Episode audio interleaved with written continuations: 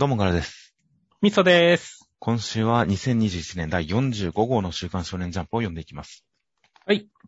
ということで、最初に簡単な業務連絡としまして、えーちょっと前に、えーポッドキャストの最後のところ、最後のところで軽く告知はしていたんですが、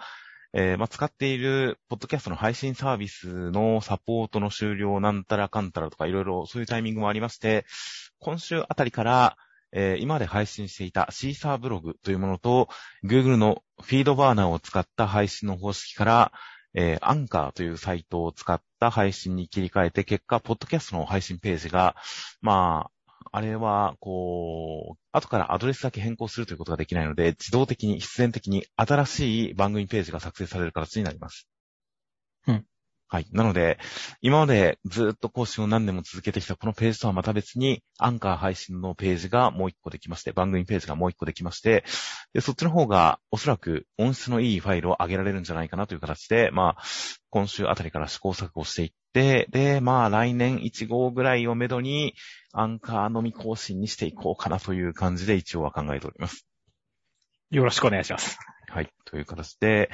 えー、ちょっと試行錯誤していこうかな。より良い音質で届けられるように、より更新がしやすいように、より広く聞いていただけるようにという形で、えー、まあ大変レビューとかもたくさんつけていただいているページで、えー、残念、もったいなかったりはするんですが、ちょっと新しい環境への移行を進めていきたいなというのが今週から始まります。以上、業務連絡でした。では、内容に入っていきますと、今週関東から表紙が、バーサス百獣海賊団超佳境第3回ナレッジキング開催記念関東カラーのワンピースとなっていました。そうですね。この優勝旗はもらえるんですかね？完全に海賊機ですけどね。そうですね。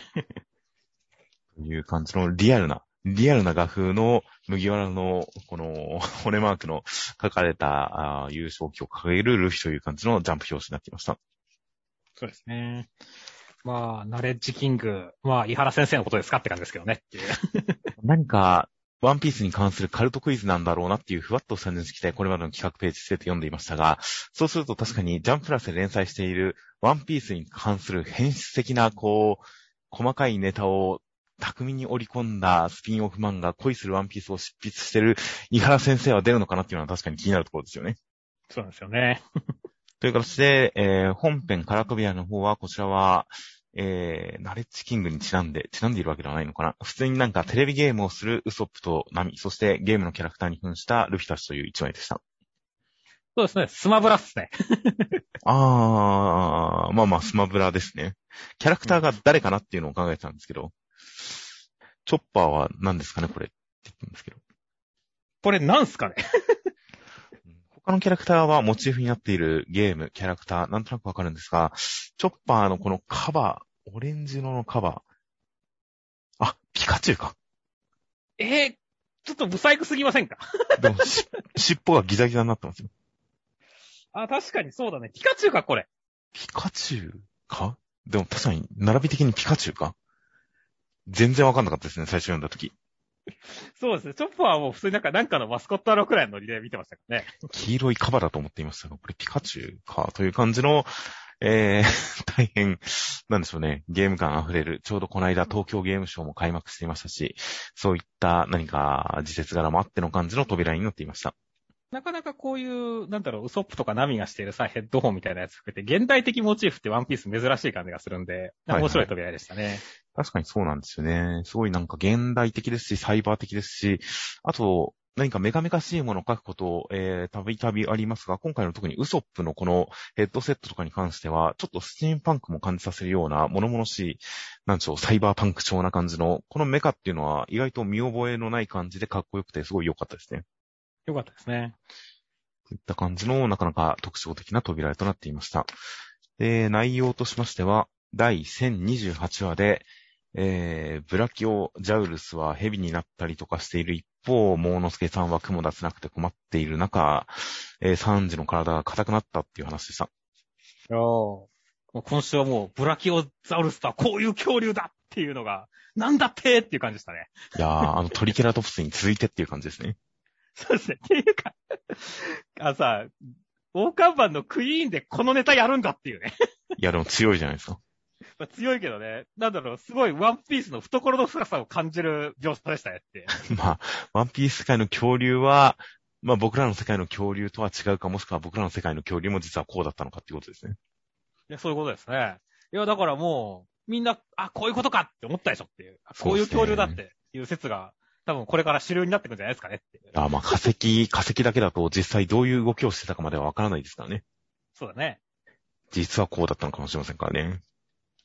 そうそう、だから残った足は文字通り打足だがっていうね。これもだから打足とは本当はこういう意味だったんですよっていう。そう。そうですね。うっかり技の名前を叫んじゃうと自分を攻撃してくるもののことを打足って言うんですね。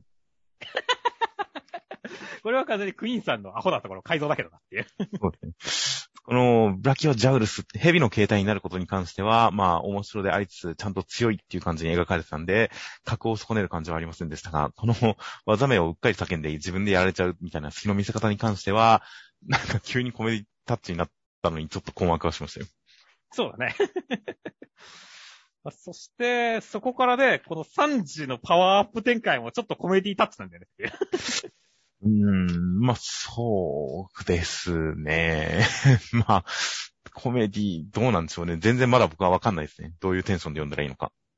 そうだね。ちょっと3時のね、いやだ、あんな怪物になるのはっていうと、ちょっとなんか、テンションが上がるというよりかは悲しい感じするからね。そうなんですけどね。でも、個人的には、あの、スーツのこともそうですが、サンジが、まあ、そのジェルマのスーツとか、そういった力を使えるのに、構造というところで、そんなに使わなかったりする感じっていうのが、あんまり僕の中ではいい印象なかったんですよね、別に。まあそうだね。使えばいいのになっていう思いが正直あったりしたんで、この辺で、その自分の出自とかそういうものと向き合って、逆に受け入れるというか、そういう使えるものはちゃんと使って、目的のために、自分の大切なものを大切にするために、守るために、使っていくような展開の方が上がるんじゃないかな、そういうパワーアップイベントなんじゃないかな、みたいな期待を持ちつつ、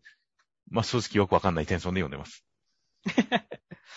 まあまあまあ、ね、あの、なんだろう、サンジがタスキを追うところもそうだけど、ちょっと、こうね、あの、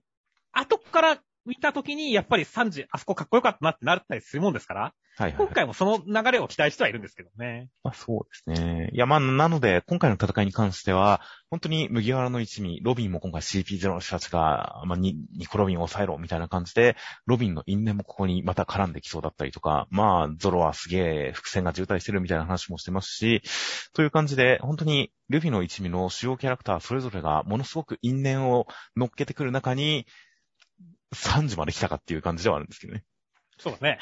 サンジも自分の出自と因縁と、そういったものをここで取り入れて乗り越えていくような展開があるのかな。本当に、麦わらの一味のエピソード、てんこ盛りだな。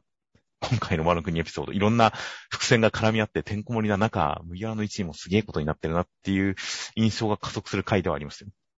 うん。いやー、いつ終わるんすかね 伏線が増えてばっかなんですけどね、未だに。そうだね。という形なので、どう決着、決着した後に回収するのか、する前に全部回収されるのか、全くわからないような状態ですが、まあ、この戦いが終わった頃には、そして新しい世界が現れる頃には、ロビンに対する扱いもまた何か変わってるかもしれませんし、サンジの家に対する思いとかもいろいろ変わってるのかもしれませんので、そういった大きな盛り上がりの、前振りなんだろうなという感じで楽しみにしていますよ。はい。では続きましてが、僕の開かれ宮の第329話、内容としましては、えー、アメリカからやってきたトップヒーロー、スターストライクさんは、オールフォーワンさんも最大の壁にして最大のチャンスというくらい強力な個性の持ち主らしいです。やってきたスターさんを、しがらきさんが出迎えますという展開でした。いやー、もう、ギャンブルだぜって言いながら、こう、拳握ってワクワクしてるっぽいオールフォーワンさんが、なんか子供っぽいなって思いましたね。まあそうですね。やっぱなんかいろんな感情が欠落してる人なんだとは思うんですけどね。そうだね。無邪気に悪いことしてる感じはしますよね。この無垢な感じっていうのは、でも、なんだろう。逆にオールフォーワンさんの魅力につながってるよね。まあそうですね。なんか、人間味を感じられますし、その流れでなんかスピナーさんに関しても、それを評価するような言い方、ちょっと気を使うような言い方とかしつつ、その背中を押すような発言をしてるあたりとかも、スピナーさんに対する接する態度とかも含めて、なんかその人間味みたいなものが、まあ、なんか、ある種の確かに魅力として感じられるんですよね。そうだね。で、まあ、それにね、まあ、そのスピナーさんの話とかね、こうする、ね、頂上解放戦線幹部とかも含めてね、やっぱりこのヴィラン側にもやっぱヴィラン側でね、こう、ね、こう、作りたい世の中とかね、やりたいことみたいなものがみんなあるんだなっていうのを感じられるっていうのは、本当敵側の上げが、堀越先生上だって思ったっていう。そうですね。で、いろいろとヴィランの組織も入り乱れた中、最終的には本当に最初からいたヴィラン連合の人たちに、その、一度の期待や思い、力関係みたいなものが集約していって、そこに何かドラマが起きそうである。ひみこちゃんも今何を思っているのかわからなかったりとかするというあたりで、本当にドラマ、キャラクターに起こる変化、もしくはまあ意図的に変化しないという決意みたいな、そういうキャラクターのドラマっていうのが、ヴィランサイドでも起きてる感じがすごくするんで、そっち方面も本当に楽しみになってくる展開でしたね。そうだね。そして、もうね、今先週はね、スターさん来て、来たーっていう感じだったけどね、今週一気に不穏になったからねいやー、シアラキさんが出迎える、めちゃくちゃかっこいい構図で始まりましたよ。そうだね。いやー、だからちょっとほんと頂上バトル決戦みたいな感じも楽しみだし、ほんとどっちが勝つんだっていうところの興味を尽きない感じだね。いやー、ほんとに最後のページ、画風の違うキャラが二人いるって思いましたよ。そうね。しがらきさんもちょっと画風飛んでるからね。しがらきさんも、ちょっとこのヒロアカ世界において一人画風が違うことになっちゃってるんで、で、スターさんに関してはもう、こうやってちゃんと登場してちゃんと喋る段階になってまでもやっぱ画風が違うんで、いやー、なんか本当に同じ漫画のキャラとは思えない二人が相対してますからね。そうですね。うん、どういう戦いになるのか。まあ、スターさんに関しては本当にめちゃくちゃなオールフォーワンさんが最大の壁と言っているという最大級の格上げを見せてきましたからね。そうだね。どんなキャラクター、どんな強さなのかは本当にすごく楽しみですよ。楽しみですね。では続きまして、僕とロボコの第60話、内容としましては、ガチゴリラがも出始めてしまいました。っていう展開でした。今週は、だったら、あかねちゃんの発想が全部不穏で面白かったですね。そうですね。正直なんか、ガチゴリラがモテるってもう、当然読者的には当然のことですし。うん。なんか、あんまりそれをギャグと思わないんですよね。全く思わないね。本当に、やっとみんな魅力に気づいたかって感じだからね。そうですね。もう自明のり、当然のことですし、ちょっとしたほんわかした日常エピソードっていう感じなんで、で、ポンド君が、この自分だけモテないことになってしまうって悩むっていうのも、まあ、ちょっと僕の中でボンド君の、なんか残念なところだったりもしますし。うん。なんかあそこはあんまり僕の中でギャグとしてあんまり機能していなかった中、あかねちゃんの過激思想だけはすごく面白かったですね。そうですね。そこは本当にちゃんとギャグしてましたからね。そうですね。ロマ術使いっていうのがいい風に聞いてますよね。本当だよね。ていうか、できるんかいって感じだからね。まあ、できてもおかしく、生き返らせた実績がありますからね。そうだね。よくよく考えてみれば、あある種、ロボコばりに便利キャラだからね、かかねちゃんっていう。だからガチゴリラをカエルにするっていうのも全然、多分できますよ、きっと。できるね。いやー、というわけで本当ね、本気が見られそうで、ちょっと怖かったですね。まあそうです。まあ基本的にやっぱこの世界はいい人しかいないので、あかねちゃんも、ガチ、ガチ君をカエルにしてって思った後に、あ、いけないいけないっていう感じで自分で踏みとどまるんで、さすがにそっからの ドタバタ展開っていう風にはいかないんですよね。そうだね。まあでもね、個人的なこと言うとさ、まあ、ボンド君が自分が持てないことを嘆いてるけどさ、はいはい、マドコチワンとかには全然持ててるわけだからさ。そこもだからちょっと茶番感もあるんですよね。そうなんだよね。いや、お前は別に一番好きな人にモテてるんだからええやろって思うからね。そうなんですよ。まあ、早くそれに気づいてほしいですけどね。そうですね。まあそうするともうルリちゃんは失礼なんですけどねっていう。まあまあ、それはしょうがないですよ。それを、それを乗り越えていい女になっていくんですよ。まあ確かにね。まあ、というわけでね、本当に、まあ、ここのね、ラブコメもどうなっていくかって感じですよね。まあ、そうですね。ラブコメの本当に文脈をただただ、あまりひねりなく、ガチゴリラが、ラブコメ、男主人公ムーブをするだけの話でしたからね。そうですね。なので、まあ、ほんわかする、なかなか、こう、ほっこりするお話ではありましたが、迷惑な人も、何か間違ってる人も、失敗してしまう人も誰もいないという、何か平和な回でしたね、今回。そうですね。まあ、でもさっきの通り、あの、あかねちゃんが本当にガチゴリラをカエルにしたら、あの、あとさ、大変なんでねっていう。まあ、そうですね。それは確かに見てみたい展開ではあるんですよね。まあね。という感じなので、まあ、いつか不可抗力的に、まあ、わざと悪意を持って、この、自分可愛さにそういうことをやるキャラではないとは思いますが、いつか不可抗力でそういうことをやってしまうこともあるんじゃないかなというのはちょっと期待しますよ。そうですね。では続きまして、夜桜さんちの大作戦の第101話、内容としましては、えー、夜桜、ももさん、お父さんを兄弟みんなで、えー、抑えている、時間稼いでいる間に、太陽くんが川下さんからお話を聞いています。そのお話によれば、ももさんは夜桜つぼみさん初代当主と同一人物らしいですという展開でした。いやー、今までこうね、太陽くんたちつぼみさんたの勢力、どっちの側なんだろうなってのが揺れていたお父さんだったけどさ。はいはい。今週のこのみんな大きくなったなっていうところの顔のアップの奥まで、こいつ敵やーっていう説得力あるんですまあ、気持ち悪かったですね、そこは。いや、本当はだから ちょっと、こう、こんな画力の付け方してくるんだっていうびっくりもあったし、ほんと一気にここで、なんだろう、あの、読者に対する説得力があったんでね。いや、面白かったですね。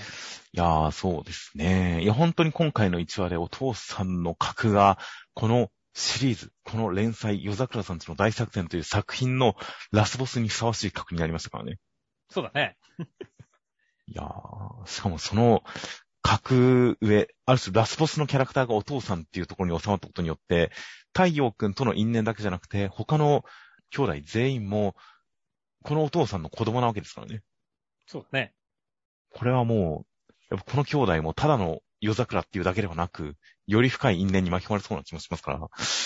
何か本当に今回のドラマ、エピソード、敵役、すべてをこの一家の家族問題として密接に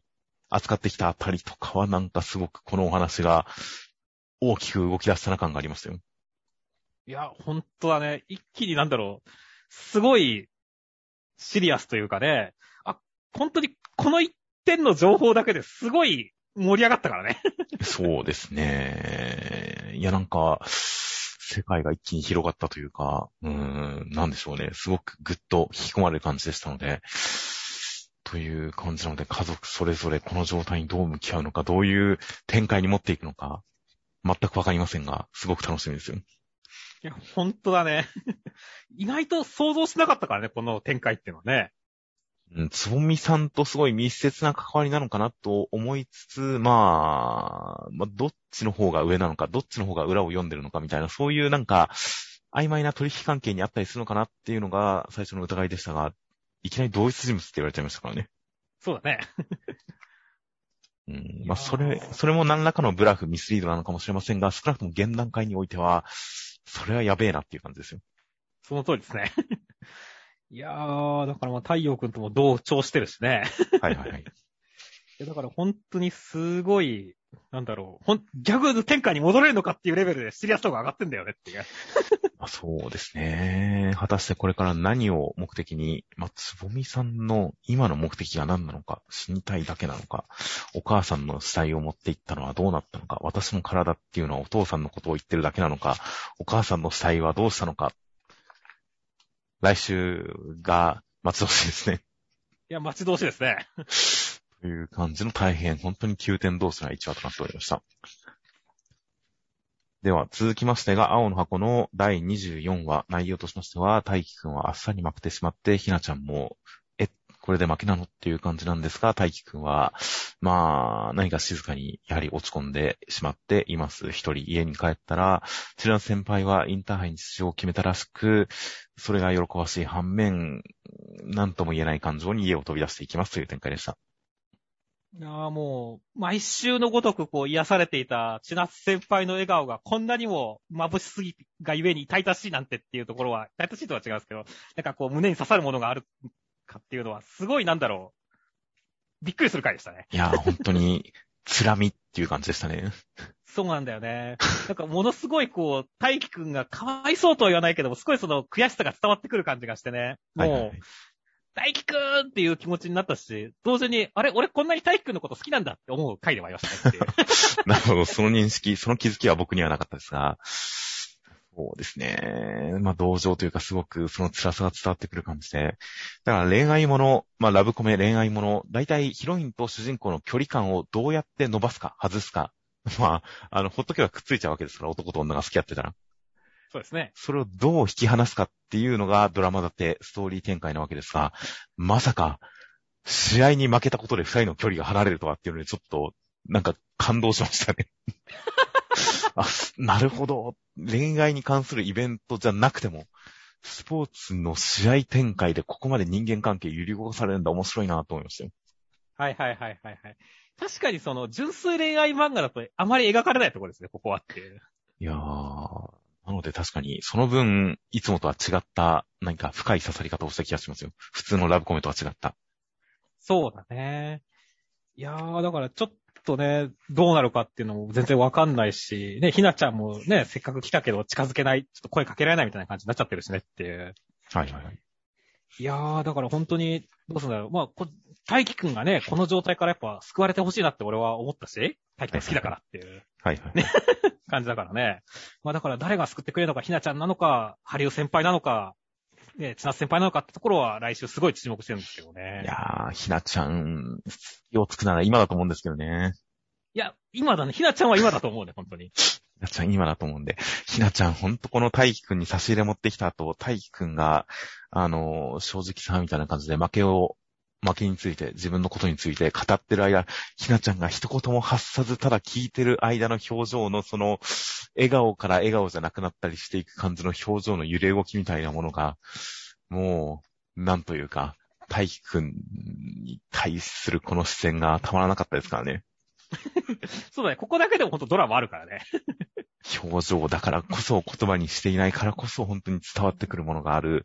そのやりとりとかも、まあ、すごく良かったんで、ひなちゃん、今だ、行けって思って来週を楽しみにしたいと思います。そうですね。まあ、意外とここでメガネとか来たらどうしようと思うけど、ね。メガネはまあ、万能キャラなんで、全然ありえますけどね。まあね。何でもできますからね。何でもできるからね。軍師だからね。ここで男の友情エピソードに展開していくというのも全然ありえますからね。うん。という形で二人の距離感、こうして離れてしまった二人の距離感、まっすぐ向き合えなくなってしまった大輝くんに対して、まあ、千夏先輩の視線がどういう感じに来るのか、どういう姿勢で来るのかもわからないですし、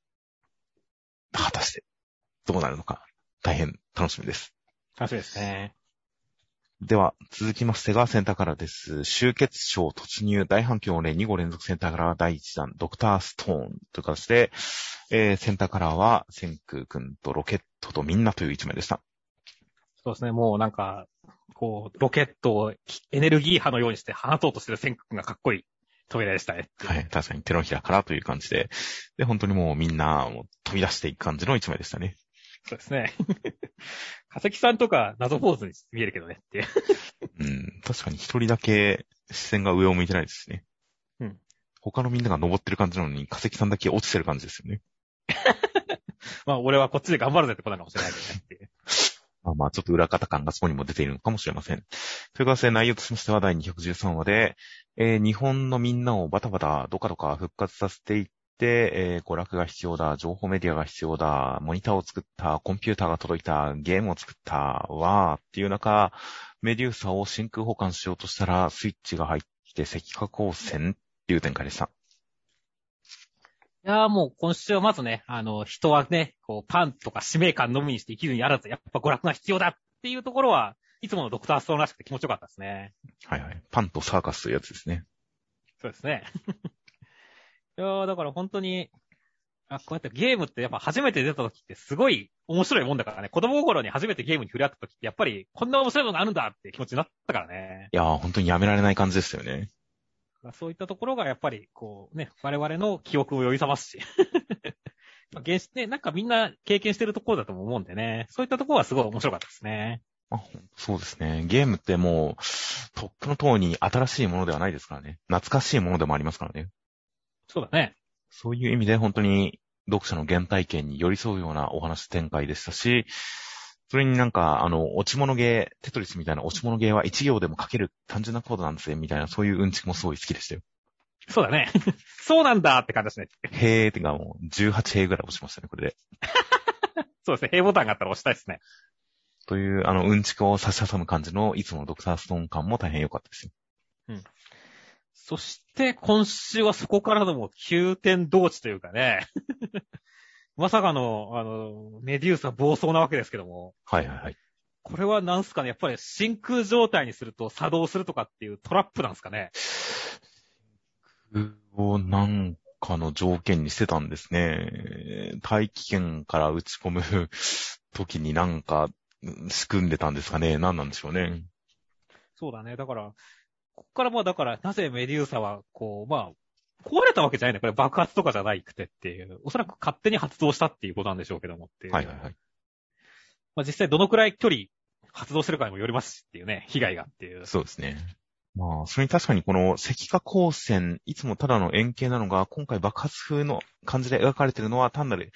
こう、まあ、エフェクト、漫画表現なのか、本当に石化光線の質がいつもと違うのか、わかんないですからね。そうだね。ヨーくんとかだって砕けてるもんね。そうなんですよね。これ、こけた後に砕けてる、うん、でも胴体はこけてるから、やっぱこけてるかな、こけた時に砕けたのかなとは思いましたけど、うん。一瞬ギョッとしましたよね、そこは。そうそうそう。意外と、なんか、さっき言った石化構成の質が変わったのかとも見えるしね。はいはいはい。いやー、だからちょっと本当に、こんな展開来るなんて思わなかったから、本当にびっくりしたんでね。いやー、本当に。なので、今まで各章、えー、まあ、ストーンウォーズ編以降というか、まあ、それ以前がですね、一応、敵というものが、ちゃんと存在する形で、もう、このカークマンが、あの、ちゃんと敵と敵対する感じでお話、どんどん盛り上げていく感じで、今回ついに敵が地上のキャラクターではなくて、ホワイマンが本当に敵なんだなっていう感じの、なんというか、お、始まりでしたね。そうね。今回の集結賞の敵はあっちなんだなっていう、地上の誰かではなく、あっちなんだな、やべえなっていう、SF と戦うんだな、ついにっていう感じがしてきましたよ。そうですね。その感じは本当第一歩っていう感じがしますね、確かに。いやー、という感じなので、大変果たしてこっからどうなっていくのか、何と戦うのか、どんな問題が起きて、どう解決していくのか、大変楽しみです。では続きましてが、逃げ上手の若組の第35話、内容としましては、時行くんは、小笠原さんの、まあ、尋問を、こう、見事に交わしていくんですが、えー、まあ、耳のいい市川さんと小笠原さんの目から逃れられない嘘をバレてしまうっていう絶対絶命のピンチのところで、あやこちゃんが楽器の演奏をして踊りを始めましたという展開でした。いや、今週まず問答、普通に面白かったですね。はいはいはい。あの、ちゃんとそのやりとりだけでもすごい面白いし、後ろの方で弓矢の動きがあるんでね、その辺で本当戦ってる感じがして、いや、全然飽きなかったですねっていう。そうですね。本当に内容的にすごくヒリヒリする、サスペンスフルな、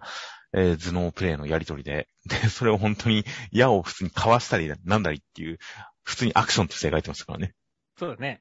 うん、という感じのさすがの松井先生らしい漫画表現ですよ。うん。でもね、いや、もうね、時行くんが、ね、イメージカットで弓を得てる時にね、こう、半分脱いでて、おちょっと時行くエッチやなって思ってるところで、盛り上げていったところで最終的に市川さんがその胸に抱きつくっていうところもね、お、松井先生やっぱ気が利いてるなって思いましたからね。なるほど。まあ、確かになんかこの抱きつき方に、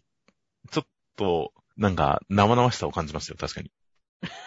感じるよね、これっていう。いやー、だから、なかなかね、こう なんか絵面的には面白いなっていうのもありつつ、ある、ありつつ、なんか本当にちょっと え、いいのそれっていう感じもするからねっていう。はいはいはい。モラル的に大丈夫なのみたいなのをするからって そうですね。まあまあ、それに関してはもう本当に無礼な行いをしているんだっていうシーンですから。確かにね、無礼だけど、まあね、北条かどうかが大事だし、それは本当にね、その、北条かどうかを調べるには、これは失礼なことではないという戦だっていう感じで言い訳もしてるしねっていう。はいはいはい。もう戦だからしょうがないですよ。そうだね。いや、だから本当にこのあたりのね、ちゃんとこう、こういうルールで戦ってますよっていうところを見せつつもね、敵側の方がその最終的にルールを破ってくる大ピンチだっていう感じが演出は本当にうまいっすよね、松井先生っていう。まあそうですね。で、そこに対してちゃんとあやこさんが、この、あの、反撃の手を仕込んでくるという感じで。なんかこの演奏のシーン、これって要するに、よく外国の大道芸人がやってるあれですよね。わかりますか？外国の大道芸人、なんすか？えっ、ー、と、あれですか、うん、あの、アテネオリンピックで、あの、マラソンランナーの人にと、突撃した人みたいな感じってことですか？逆にそっちを知らないですか？まあ、大道芸の一種で、楽器、演奏する楽器をどんどん増やしていくとか、複数の楽器を自分一人で演奏して一人オーケストラみたいな、そういう大道芸が、まあ、伝統的にあるんですよね。はいはいはい。うん、なので、ああ、いわゆるあの、現代の大道芸的なのを昔風にやって、るんだな、そういう現代風のそういう風に取り込んでるんだなっていうのが、何か、あのー、ゆるしげさんの未来予知とか、ちょっとしたイメージ描写とか、そういうの以外でも、こういう感じで現代的モチーフを取り入れたりするんだなっていうので、ちょっと面白かったりしましたよ。はいはいはい。なるほどね。まあ確かにね、あの、そういう、このなんだろう、クロスオーバーとは言いませんけどもね、あの、ある種こう、派手なところもね、この逃げ上手の若君の面白いところですからね。まさにあの、サーフィン、サーファーを昔風に取り入れてる感じの、現代的な、現代にしかない技術とかアイテム、モチーフとかを昔もあったっていう、昔風な感じに描くっていう、そういう面白みがありましたからね、ここは。そうです、そうですね。うん、という感じなので、これでどんな踊り対決になるのか大変楽しみですよ。いや、本当ですね。本当起点の効く綾子さん9歳の戦いが楽しみですねっていう。いやー、本当に9歳じゃなかったら目かけに誘うところでしたね。まあ実際美人だからしょうがないっていう。まあ、なんでしょうね。たくさんの楽器を演奏して踊り対決、綾子と勝負って言ってる感じとかも、何かちょっと艶やかな魅力がありますからね。うん。うん、艶やかで艶やかな魅力があったりしますんで、すごく本当に、あやこさんの魅力が爆発するような感じ。時くん確か頭脳戦でその魅力を発揮してるさなか、あやこさんが、その、ある種の、まあ、女性性を伴う、まあ、人間的な魅力のところで、そして芸事の力のところで、何か窮地を出しそうな感じがどうなるのか大変楽しみですよ。楽しみですね。では続きましてが、破壊神マグちゃんの第62話内容としましては、えー、中学校の運動会に、体育祭に、マグちゃんたちが混沌組として乱入してきました。対決して最終的にはマグちゃんたちが協力をして見事に優勝を勝ち取りましたが、罰を受けますという展開でした。いやー、ノスさんの能力やべえなって思いましたね。ノスコシさん。そうですね。こいつの能力のおかげで、こんなやばい状態、混沌組が参加しても誰も違和感を覚えない。はいはいはい。確かに。いやー、群衆相手には一番えげつない能力ですね。いや、ほんとそうだね。だから、逆に、ほんと、彼が出てきたことに、彼、彼女が出てきたことによってね、あの、こ、あの、破壊神たちのやれることががっつり増えたんでねっていう。いやー、確かに。だから、今週、普通に面白かったと同時に、これからいろんなことができそうで楽しみだなっていう、次への期待値につながる回でしたね。そうですね。なんか、何人かは、予告地に、マグちゃんたちのこと覚えてそうですけどね。ありえますね。いやー、マグちゃんこと藤沢先輩の活躍っていうのも我々で好きなんで、なんか、うん、ちょっとバレてるマグちゃんたちっていうのも好きだったんで、そういう扱いも、どんどんこう、並列していったらいいなと思いますよ。まあ確かにね、あの、番長としてはすでに噂になってるし、あの、番長を添えてみれば体育祭でも活躍したよなっていう、こう、存在しない記憶に近いものができるかもしれませんっていう。いやー、そういうのもありかなと思いますよ。うん。いや、だからね、なんか楽しいなって思いましたし、まあまあ、あとは、最後にやっぱみんなで縛られてるのが可愛かったですねっていう。まあそうですね。という、ミスカーさんとか本当に巻き込まれですけどね。まあね。まあでも、ミスカーさん自体もね、なんだろう、あの、先週コメントでもさ、あの、マグちゃんに頼られることが嬉しそうなミス様可愛いみたいなコメントありましたけど。はいはいはい。実際ちょっとマグちゃんにもこう、協力しろみたいなこと言われたらいや、ちょ、やっちゃうところは、実は本人ちょっと嬉しいのかもしれないけど ねっていう。あ、そうなんですよね。なので最近の扱いで、本当に、まあ、特に今週なんか、マグちゃんたちがみんな本当に可愛い子供たちにしか見えないっていう状況下で、一人、すごく正しいことというか、ちょっと頭のいいことを言っているけれど、最終的には遊びに巻き込まれる感じが、何か賢い子供感、いわゆるクレヨンしんちゃんでいう風間くんみたいな。ああいうポジションに感じられて、あ、これはミス様可愛いなと思いましたよ。そうですね。いや、だから本当に、ね、この姿もどうに入ってき、どうに行ってきたなって思いましたから、ね。いや、馴染んできた気がしますよ。本当に。真面目だけど、誘われると断れないっていう感じの子供感。真面目だけ、真面目で賢い子供感みたいな、そういう可愛さをすごくつかめてきた気がします。そして、まあその一方でルルちゃんはね、ちょっと悔しいけど楽しかったよって言ってからのこの表変プリがね、怖いなってましたね。もう怖いお母さんですねっていう。まあそうですね。今回は完全にそうでしたね。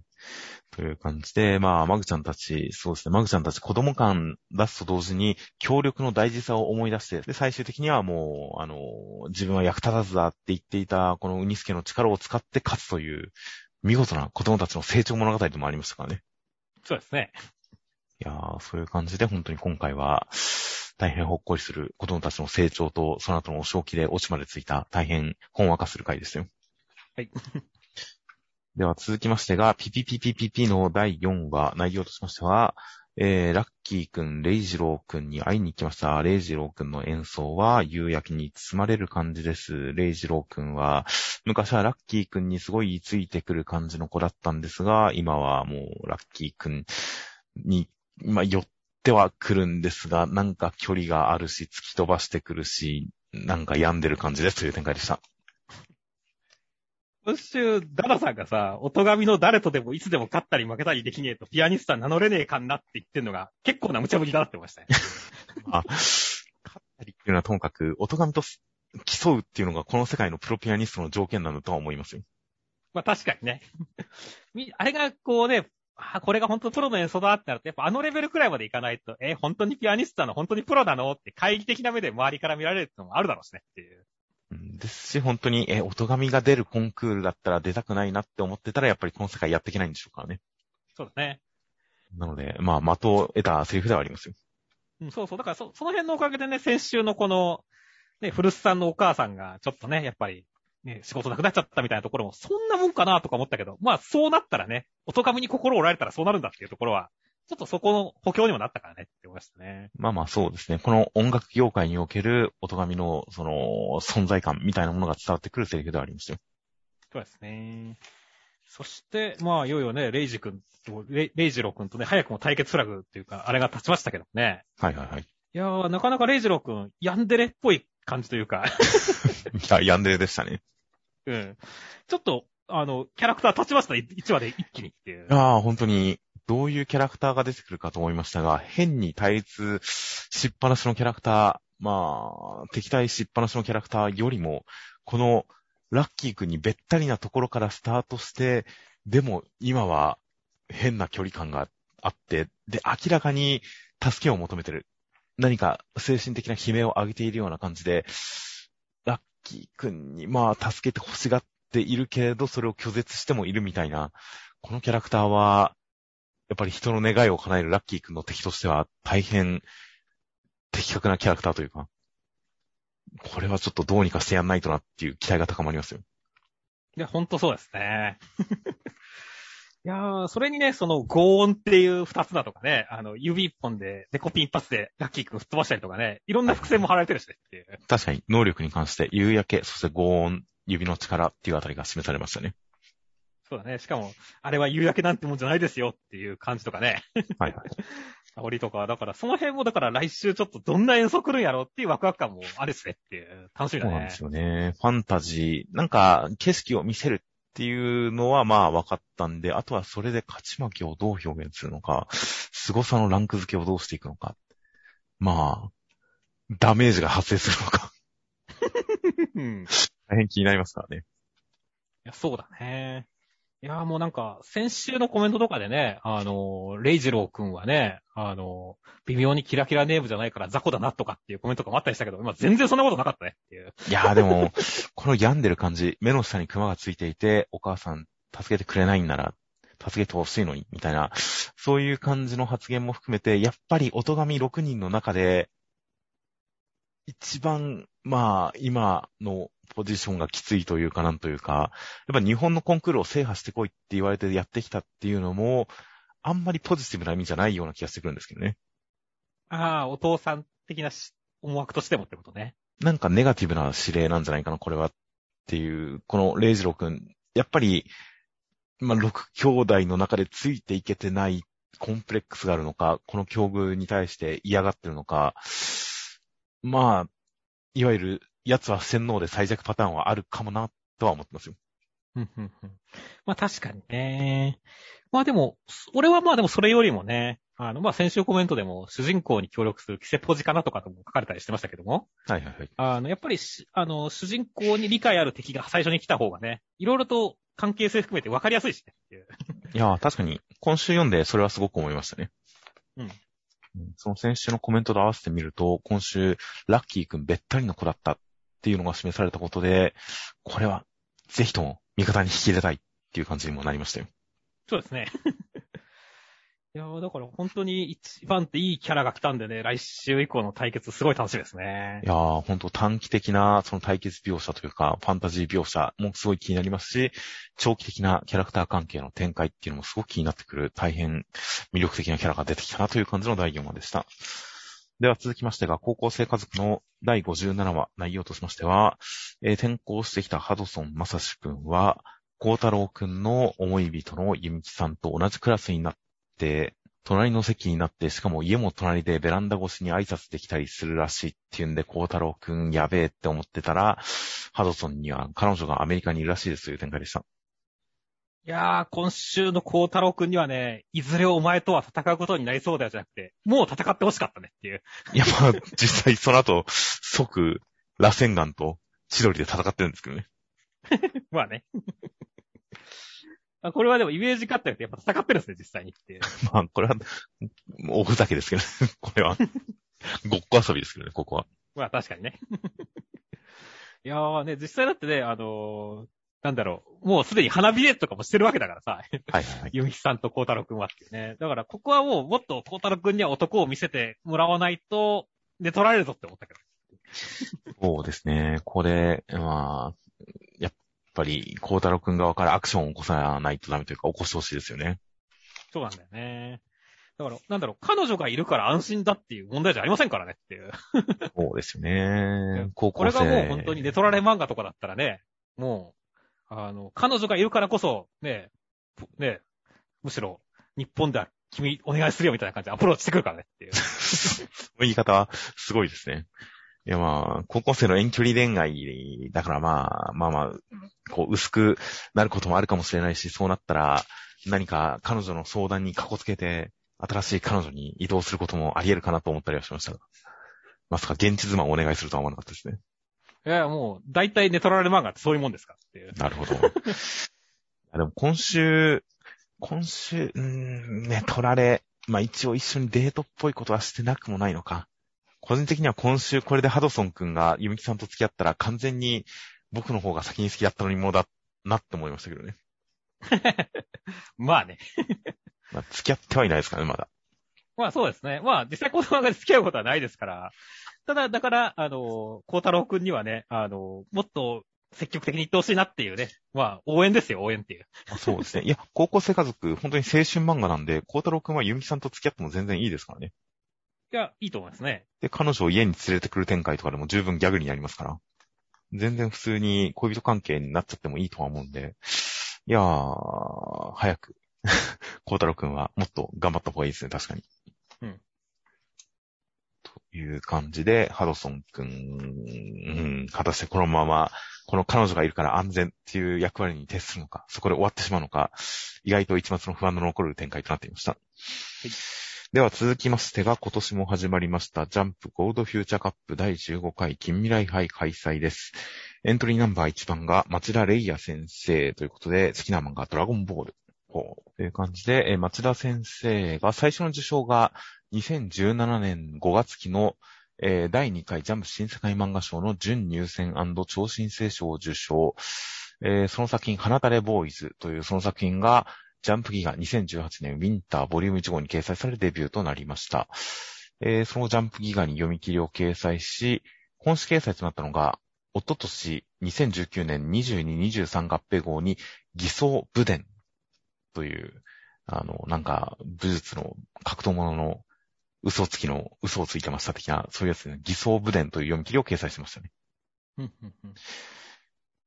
で、その後またギガに読み切りを掲載したりして、えー、本誌には2年ぶりの読み切り掲載となったみたいです。という形で、内容としましては、えー、自動運転の車が暴走した世界で、実はそれが強制生物のせいだったんだ、寄生生物のせいだったんだっていうことが分かって、えー、その崩壊した世界で生きていた男の子は自分を慕ってくれる女の子を助けるために、えー、寄生生物だけど AI のないマシンに取り付いたから動けねえっていうバイクと、えー、相棒になって女の子を取り返します反撃のノロスターっていう展開でした。いやーもうアクション描写含めて絵の構図一つ一つに魅力と迫力がしっかりある、すごい読み切りでしたねっていう。ああ、確かに画力、アクションに関しては、そのなんか、すごく、まあ、画力もいいですし、なんでしょう、アクションの味、見せ方、ノリ、演出のテイスト、なんでしょうね。なんか感覚的には、映画のワイルドスピードとか、ああいうなんかバカバカしいカーアクション映画を見てるような、そういう気持ちになりましたよ。そうですね。いやというのでアクションは本当にすごく良かったですし、ある種お話としては、前半というかまあ終盤のアクションに至るまで、あまり面白いところがない、読んでる気持ちいいところがないお話ですが、やっぱ画面でなんとなく楽しく読めちゃいますからね。そうだね。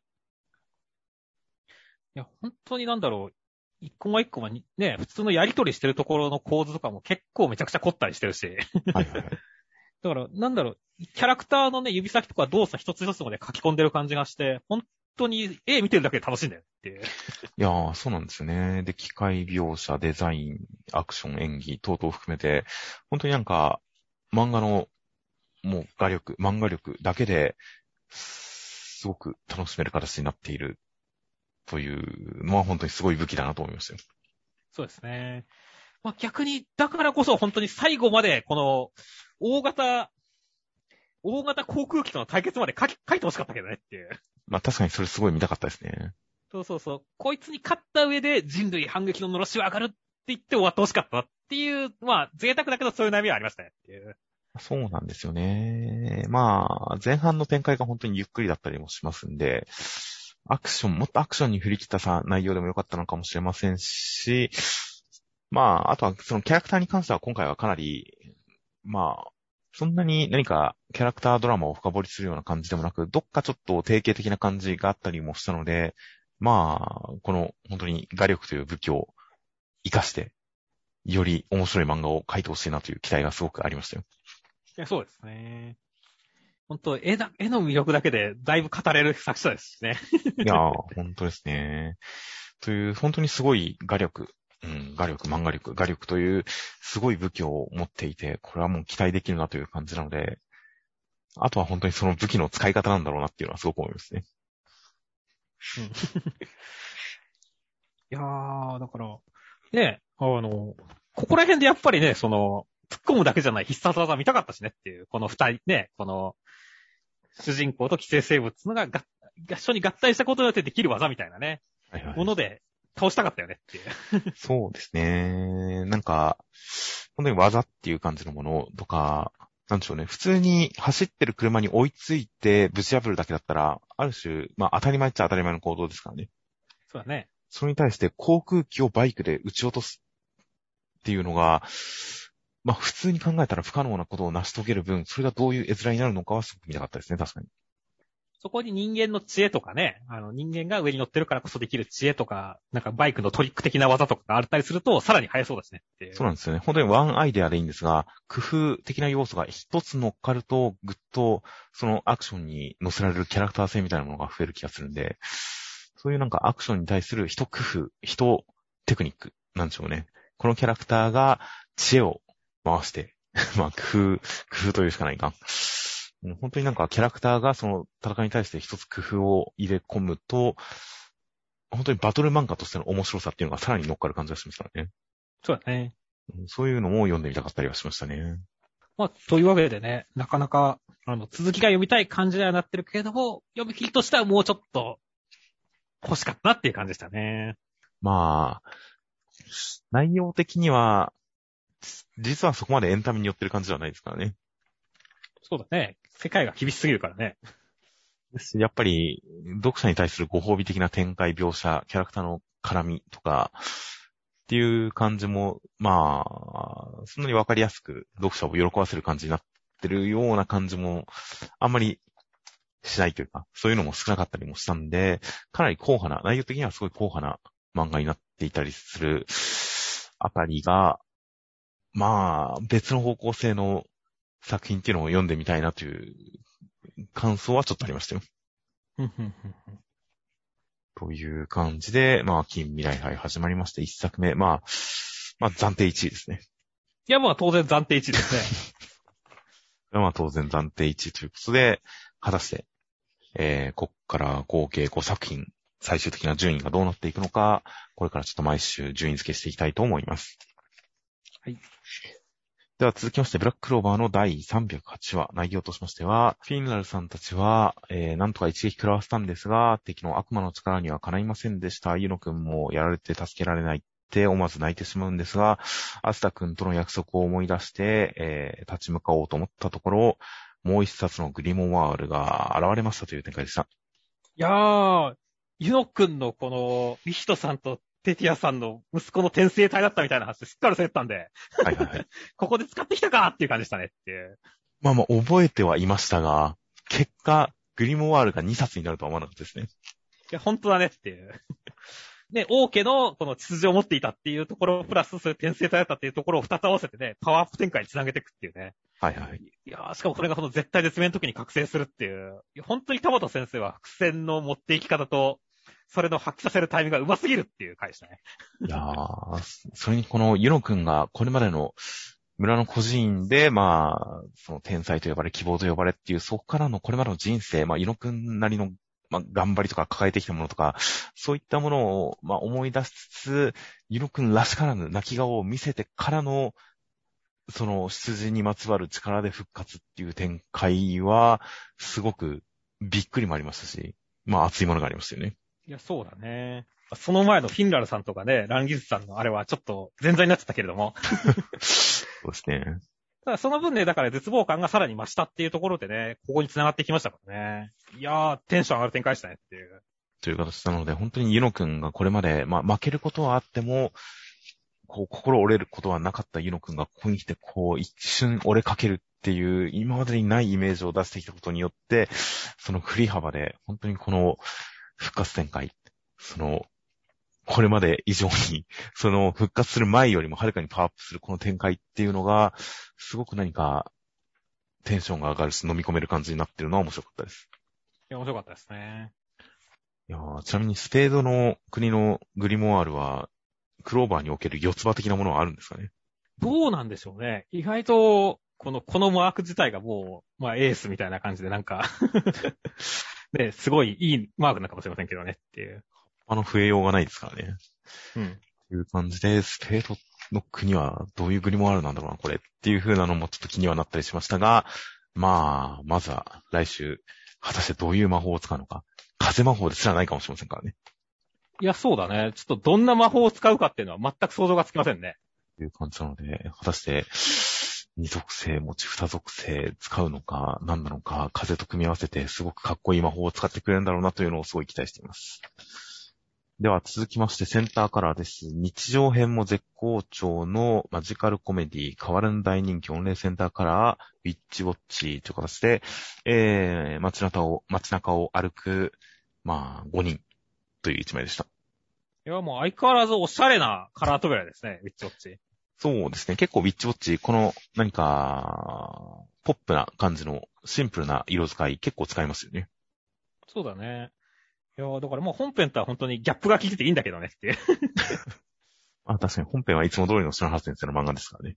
そうだね。いやというのと、この5人で並んでる時に何か、ネムちゃんだけ少し離れて歩いてる感じがするのが、ちょっと本編を読んだ後に改めてセンターから見るとちょっと心配になりましたけどね。まあまあ、これからですから。そうですね。ちょっと距離感を感じさせる感じの立ち位置でした。で、内容としましては、第33話で、えー、ネムちゃんは森人くんに撫でられたくて猫の姿でやってきたんですが、まあ、マガミくんの狼形態には正体知られてるやべえと思ったら正体見破られて、結果ばらされたくなかったら月に一度来て、えー、俺のことを解放しろ的なことを言われましたっていう展開でした。いやー、まあ今週はもう恥ずかしすぎて、新たな扉を開きそうになってるネムちゃんが可愛かったっすね。そう、ネムちゃんが心配になりましたけどね。そうですね。明らかに変態の扉を開いてますからね。変態の扉開いてますし、なんか、ちょっと、個人的にはちょっと、ネトラレ感がありましたけどね。いやもう、今週は、まあ、ね、あれから普通にウルフ君が森人君へと対抗感も含めてね、寝取りに行ってますからね。それは寝取られですよね。なんですよね。だから僕はちょっとネムちゃんにそこを期待してなかったんで、なんかすごい性癖を責めるキャラになったなと思いつつ、なんか、ちょっと、残念っちゃ残念ではありましたね。はいはいはいはい。ああ、やっぱモイ君のことの方が好きで欲しかったってことかな？いや、もうちょっとちゃんとした子だったと思ったんですけどね。そこはなんか、どっちかはちゃんと選ぶとかね、あの、そこはダメよみたいなとこをちゃんと言うキャラだと思ったってことね。正直今週、普通に人間形態で知り合いになってるくせに慣れてもらうために猫形態で来てるっていう時点で、ちょっと、この子ちょっとやばくないかって思ってましたからね。まあ、やばくはありますね。僕はちょっと、ネムちゃんに対して可愛いな、この子っていうのが、やや減って、心配だな、この子っていうのがちょっと上がってきましたね。はいはいはいはいはい。まあ、実際、そういうか、危うい感じになってますねっていう。ちょっと、ネムちゃんに僕が期待するところではないのが出てきて、ちょっと、この感情の扱いには困るところではありますね。まあね。俺は結構その、ウルフ君とネムちゃんのカップリング好きな方なんで。はいはい。そこの関係性が強まったのはいいことだなと思いつつも、逆にそのネムちゃんが、マガミくん本体というかね、マガミくんのことを、もっさい男って表現してるのが、すごい、こう、マガミくんがかわいそうで泣きそうになったねっていう。確かに。意外と口が悪いという。そうそうそうそうそう。いや、ちょっとそれ、マガミくんの立場なさすぎじゃないっていうね。いいやつなんですけどね、マガミくんも。そうそう、いいやつなんだけどねっていう。だからもしだよ、もしまあ、ウルフくんと、なんだろう、あの、ネムちゃんが将来的に付き合ったとしてさ、ほんとマガミくんの立場どうなるんだろうって思うと、こう、そっちの方がネトラレ感やべえなっていう。ああ。まあ、確かに、どっちかと、まあ、両方と同時に付き合うってこともあり得るとは思いますが。そうそう、だから、ね、ある種、ね、マガミくんとも付き合ってるけど、いや、別にウルフとだけだし、みたいな感じで、マガミくんの方はすごい死後対応だけど、ウルフくんの時だけ、めちゃめちゃラブラブになってるっていうのを、マガミくんが知ってるか知らないかみたいなところで、を想像すると、これはきついって思ったからねっていう。そうですね。その距離感は怖いですね。気を使うことしかできないですよね。そうなんだよね。だからちょっと本当に、ここどうなるんだろうっていう、まあ、ワクワクよりもハラハラだよねっていう 感じになってますね。やっぱり個人的にはネムちゃんにはもうちょっと人間的なちゃんとした関係を築いてほしいですけどね。そうだね。本当破滅の未来しか見ないからね。う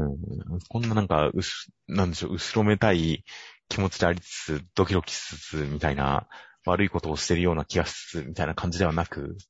もうちょっと、まっとうに来てほしいですね。そうですね。ということで僕はネムちゃんの構成を応援しています。はい。では続きまして、マッシュルの第81話内容としましては、マッシュ君を求断する人たちが集まってきたんで、レモンちゃんが妻ですと言って、ドットさんがエージェントですと言ってくれました。厚さ15センチ、大型モモのスラムを余裕で閉じ込め切るやつは、投げ返しましたっていう展開でした。まずは先週のダウト15時間もやってんかーいって感じでしたね。いやー、みんなダウトダウトって連打してたから、連呼してたから終わんねえだろうなと思ってたんですよ。そうですね。それが当た当たったし、15時間もやってしまったっていうね。そうですね。みんな目が血走ってますからね。そうですね。いやー、でも、あえて、こう、ドットさんがやる気になると、はしごを外すっていうね。はいはい。ドットさんはこのキャラクターいつもですからね。いつもですかね。そこもちょっと面白かったですね。はいはい。そして、まあ今週はね、本当に、あの、シリアス展開かなとか思ったけどね、レモンちゃんのものすごい表記があってよかったですねっていう反応が。いやー、レモンちゃんって妻だったんじゃなかったんですっけ？もう洗脳されとるやんけ。確かそうだったような気がしてきたんですけどね、最近。うん。まあもう外堀は完全に埋まってるかあるからね。えー、世間的には否定されてないですからね、これ。そうそうそう。だからもう、マーガレットさんとかがみんなファムだっていうところもまあ、認知されてますし、もう、既婚者も認知されてるってことですよ。まあそうですね。まあ、やっぱレモンちゃん、戦闘に参加してないおかげで、多少関係性とか存在感的に一線、ちょっと一歩引いてしまっているようなところがある最近だったんで、ここでちゃんと妻になれたことは良かったと思いますよ。いや、そうですね。すごい、キャラクター立ったからね。いや、ほんと、リングサイドからもちゃんとこれまで以上の存在感を示せるんじゃないかと思いますよ、これで。そうだね。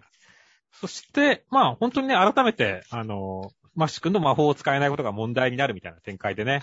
勝たなきゃいけないっていうシリアス度がすごい上がった気がするし、ね、君をかばってくれた者たちまで魔法界はついに通おうとするだろうっていうところでね、本当になんだろう、マッシュ君頑張れって感じになったからねっていう。はいはいはい。いや、本当にちゃんと戦いに向けての動機上げにもなりましたし、厚さ15センチの大型魔獣すら閉じ込め切るやつを指で破壊して投げ返すあたりは気持ちよかったですね。ね、これ何度言ってんだお前って感じだね。なんと面白くかつ気持ちいいというざまあな感じでもあるという感じで、まあ、実質暴力で黙らせてるだけではあるんですが、それがちゃんと気持ちよさにこう、気持ちよさになってるんで、まあ、マッシュル一話の中に本当に、あの、お話の展開、テンションの気持ちの上げ下げと、エンタメとしての気持ちよさっていうのを全部入れ込んでくる感じの大変、あの、マッシュルらしい一話でしたよ。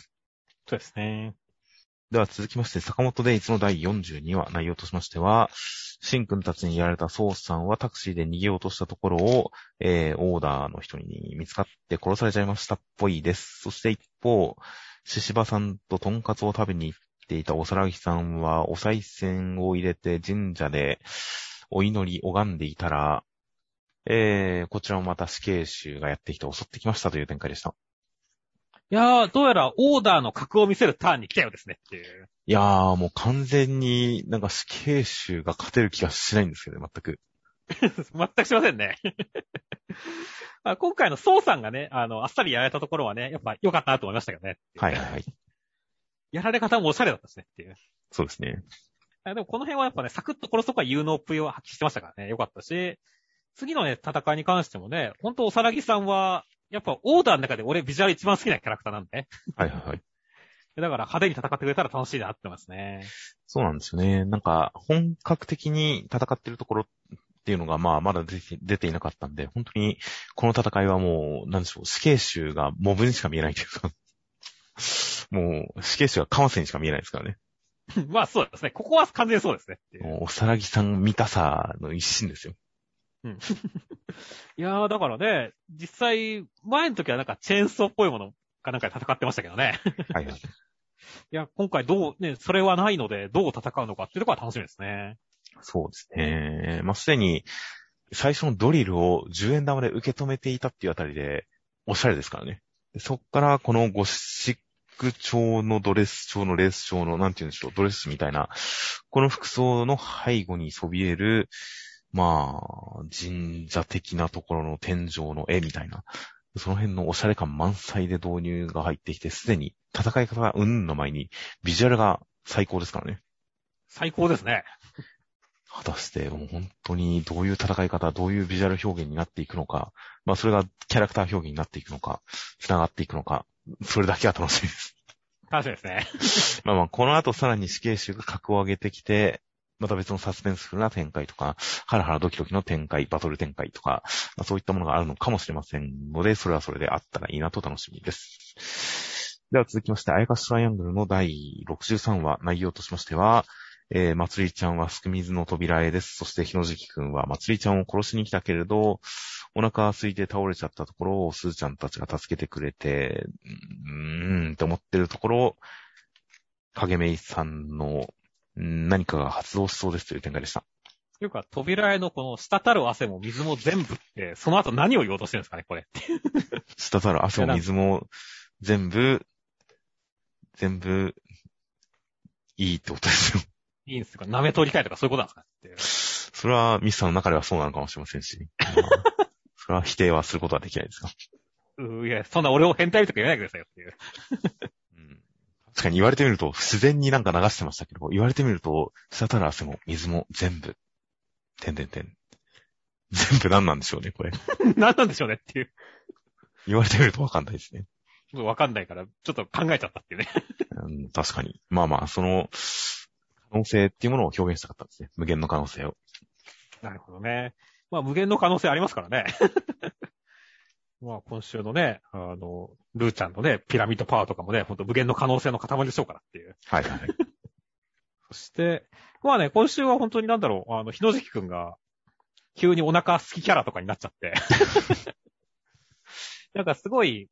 まあ可愛い子というかね、まあ可愛いけれども、その、ちゃんと自らのアイデンティティに悩むっていう形でね、で、それが、ちゃんとすずちゃんと、この影めいさんの間で揺れ動く存在となっていることによって、なんかドラマ性が生まれそうでね、そこはすごい楽しみだなって思いましたね。そうですね。いや、本当に、すーちゃんと影めさんの対立っていうのが、あやかしと人間の共存を願うすーちゃんと、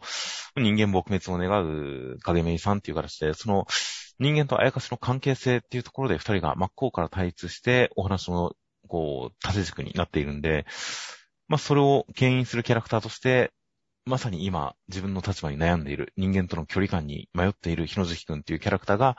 間に挟まるのはすごく妥当な気がしますよね。そうだね。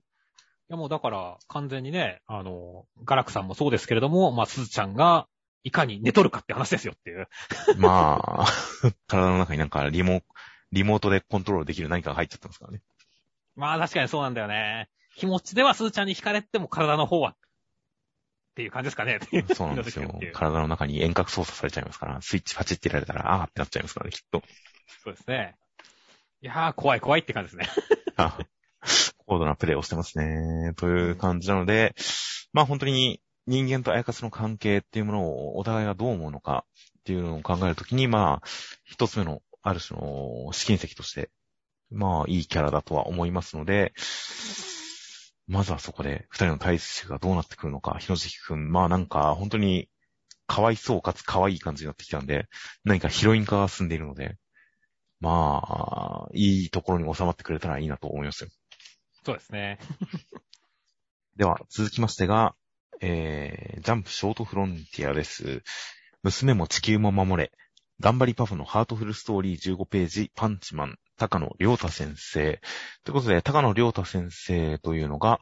えー、最初の受賞が2019年下半期、第98回手塚賞の佳作を受賞。えー、その後、ジャンプギア2020年サマーに、浅田八右衛門の妖怪道中という読み切りを掲載してデビューとなっております。で、えー、今回がおそらく本誌デビューとなった高野先生。内容としましては、パンチマンとして怪獣、まあ、巨大生物を倒す活躍をしているおじさんが家族には、というか娘には嫌われてるんですが、その娘が父親の正体がパンチマンだって知って、えー、なんかお父さんのことを認めてくれましたっていうお話でした。そうですね。すごいワンパンマンがちらつく漫画でしたね。ワンパンマンが脳裏をよぎるのはもう書いてる本も割り切ってるんですかね、これは。そうですね。いやー、まあまあ、それをね、だからまあ、お父さんと娘の話に、はい、ね、風にしたっていう感じですけれどね。はいはいはい。いや、はい。まあまあまあ、絵的なところはすごいちゃんとしてますし、ね、女子高生も生意気可愛い感じがあるんでね。はいはいはい。そこら辺はすごい良かったですけど、なんかもうちょっとお話に、なんかもう一ひねり欲しかったですね。そうですね。なんか、個人的にお話にちょっともやっとしたのは、お父さんを認める。だってお父さんこれ別に娘に対して、あのー、まあ、怪獣が出てくるから、娘のことをほったらかしにしててすいませんみたいな、そういう後ろめたさがあるわけじゃないんです、別に。普通にお父さんとして精神誠意家族に接してるんですよ。そうね。娘は父親に対してデリカシーないし、万年平しいんですし、足臭いし、みたいな、普通の、その、おっさん性みたいなところから嫌わっているっていうのが、なんか、父親がパンチマンだって気づいて、認めてくれるっていうのが、いや、それ以前にお父さん何も悪いことしてないしって思うんですよね。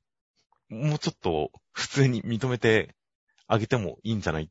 っていうか、パンチマンであることは本質ではなくない？お父さんがいいお父さんであることの本質ではなくない？ていうのでちょっともやったのと、個人的な好みで言えば、娘に対して正体バレるんであれば、で、読み切りなんであれば、もっともうド派手にバレちゃってもいいのになってちょっと思いましたよ。そうですね。というので、まあ、結末に関しては、もっと、もっと言ってくれてもいいんですよっていうのが、ちょっとありました。そうですね。いやー、という感じではありましたが、まあ本当に、絵の見やすさ、あと本当に女の子の可愛さっていうのはすごく印象に残りましたし、アクションのこの見開き一枚に収め込むこの迫力っていうのももう間違いのないものがあったんで、まあ、何か、あと何か作品独特の雰囲気、いい雰囲気みたいなものもあったんで、なんか最後にやられる怪獣のデザインのちょっと狂気じみた感じも好きですね。ああ、この、亀なめくじ、なん、あとプラスなんとかみたいな。えー、街に最後現れてる、ハンマーヘッドシャークに、クジラの尾ひれに、亀の甲羅みたいな。この狂気感僕嫌いじゃないですよ。そうね、これ、ほんと謎のキメラがあるよねっていう。っていう、なんか、そのセンスとかもすごい好きだったりするんで、まあ本当に次の作品、早く読みたいなと思います。では続きまして、アンデッド・アンラックの第82話内容としましては、えー、アンディは、かさぶたを使うことによってビリーさんを追い詰めました。チェックメイトの中、首を差し出して、えー、フーコちゃんがお前を変えるって言いますっていう展開でした。いや、もう、血でできた抜け殻とか、本当に狂気でしかなかったねっていう。まあそうですね。その分、皮膚を引き剥がしてる状態ですね。そうそうそう。だから本当になんだろう、いてー、アンディの戦い方いてーよって思いが見てましたねっていう。もう、そのかさぶたのすべての股間に海苔が貼ってありますからね。偉いっすねっていう。今週の目次コメント読むまで実は気づかなかったんですよ。うん。ちゃんとこの血液で作られたアンディの複製にも股間に隠しが入ってるっていうのが最初気づかなかったんですが、目次コメントで言ってるのを読んで、えー、担当、デッドシャドウに乗り入りますか？僕、血の膜ごときで物が隠れるわけないだろう。というコメントを読んで、改めて読み返したら、無数にいる血の抜け殻、このデッドシャドウすべてに股間に隠しが入ってるっていうのに気づいた瞬間、薬としましたよ。いや、そうですね。まあ当然血の抜け殻ですからね、リアルに再現されてるでしょうからね。それは隠さなきゃダメですよっていう。そうですね。あという、そのなんか、なんか、多少バカバカしい感じが上乗せてるところがちょっと面白かったですよ。そうですね。まあでもね、本当にこのアンディの、まあ、狂気性によっての勝利っていうのはね、当然だから、アンディの言ってることの肯定でもあると同時に、ただ同時にね、やっぱその感じがやばすぎるっていうところからね、その神に挑むのは強者だけでいいんだよっていう形で、このビリーさんの方にも、ちゃんと理があるというかね、そういう感じに見せてるっていうところは、やっぱ上手いなって思いましたね。まあ確かにそうですね。普通はこんなんできねえよっていうのは、すごく納得できる意見ですね。そうなんでね。だからどっちも意見もね、強いぞ、俺たちはっていうところもそうですね。だからすごいわかる、どっちもわかるっていう対決のところで、その結果は、風子を見ろっていうところにで、風子をちゃんとスプリングの対決で繋げていくっていうところは、本当になんだろう、頂上決戦そのものもやっぱ表記じみてて面白かったし、その面白さが一気にこうね、次の対決に繋がっていくっていうところは、やっぱアンデッドアンラック、構成やべえなってなりましたねっていう。まあ、そうですね。まあ、個人的な印象としては、今回のそのやりとりのところで、ビリーさんの根本にあるのが、まあ、他人を信じないとかそういうことではなくて、他人をひどい目に合わせたくないという、もう、ある種まあ過保護というか、優しさではあるけれど、それは他人に頼ることをちょっと否定しているところである。他人を期待して信じるっていうことを否定しているところであるっていう、その感じ。他人に頼らないっていうのが本質なんだなっていうのが分かってきたのと、それに対してアンディが自分の首を差し出す。もう戦いの勝敗は投げて、フーゴちゃんが変えてくれるっていうことを信じている。まさに他人に頼れるからこそ自分の首を差し出すという形で、もうなんかその戦いの上を行ってるというか、本当に相手をアンディは超えてるんだなっていうのが伝わってくる演出として、ちょっと面白かったです。そうですね。とか、いい演出だなというか、アンディがもう本当にビリーさんより全然上を行ってるんだぜ。こんな戦いには囚われてないんだぜ。ちゃんと人を頼れてるんだぜっていう感じが伝わってくる表現として見事だなと思いました。では続きまして、ネルの武芸道業の第13話、内容としましては、えー、ネル君たちの試合が始まりまして、みんな見に来ます。大注目です。そして試合始まって、ネル君が先輩、先輩というか、ネル君が敵チーム二人に襲われてやばいっていう中、竜禅先輩動き出しますという展開でした。いや、まあ、タッグマッチどんな感じになるのかなって思ったらね、布を敷いた迷路みたいな会場っていうところで、なかなかビジュアル映えそうな感じで、面白そうだってましたね。ああ、本当にかっこいいと同時にすげえ武芸感があってよかったですね。そうですね、武芸感あるねっていう。世界観がこれで補強された感じもあって、すごくかっこよかったですね。うん。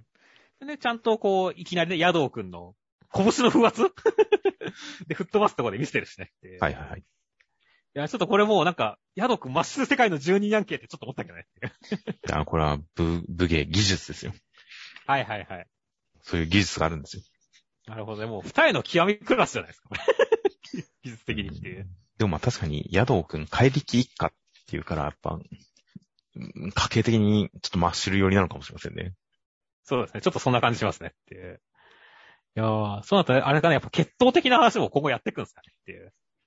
血統というのはどういうことですか？いや、だから、なんかこう、武術の家系でしか得られない、あれがあるから、お前じゃダメだみたいな感じとか出てくるのかなっていう。ああ、血筋の意味での血統ですか？そうそうそう。そうですね。確かに、いろいろとその、まあ、家の問題とか、血統、家計の話っていうのは今のところ出てきてるんで、それに立ち向かう、まあ、ネル君が、まあ、おじいちゃんの存在があるから今、実はすごい すごい血統の可能性がありますが、うん、まあ、ノラ、血統外の人、武芸家の外の立場として、それに立ち向かっていくっていう可能性もなくはないですよね。そうですね。まあまあまあ、せっかくいろんなキャラね、こう入り乱れてるわけですからね、ちょっと、周りの反応を含めて、ね、どういう感じの物語を紡いでくれるかっていうのは楽しみですね。まあ、そうですね。まあ言ってみれば、かなめちゃんとかあの辺に関しても、多少その、家庭内問題っていうところありましたからね。そうだね。そういう意味で武芸家の家の問題っていうのはまたどっかで顔を出すのは全然あり得るなとは思いますよ。あそしてね、まあ本当に、あの、やっぱこの漫画ではね、あかねかっこいいアクション描写期待してるんでね。あの、最後のところでリュウゼン先輩が実手回すだけでちょっとかっこよかったんでっていう。いやー、ここのコマすごい良かったですね。